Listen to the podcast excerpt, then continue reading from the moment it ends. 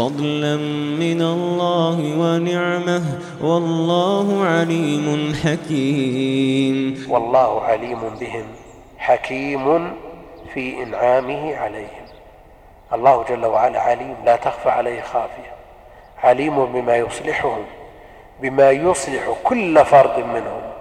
فتجده يعطي هذا ما يمنعه الآخر ويعطي هذا ما ويمنع هذا ما يعطيه الآخر.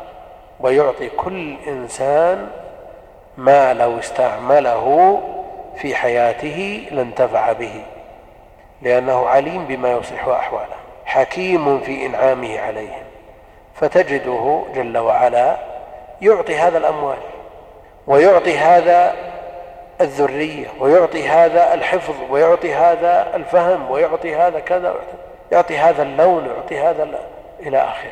قوة في البدن. فالله جل وعلا عليم حكيم.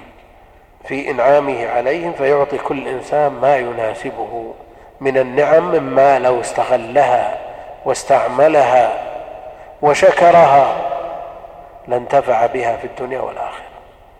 قد يقول قائل فلان أعمى سلب هذه النعمة وما يدريك أنه لو كان مبصرا لاستعمل هذه النعمة فيما يضره. فلان عقيم.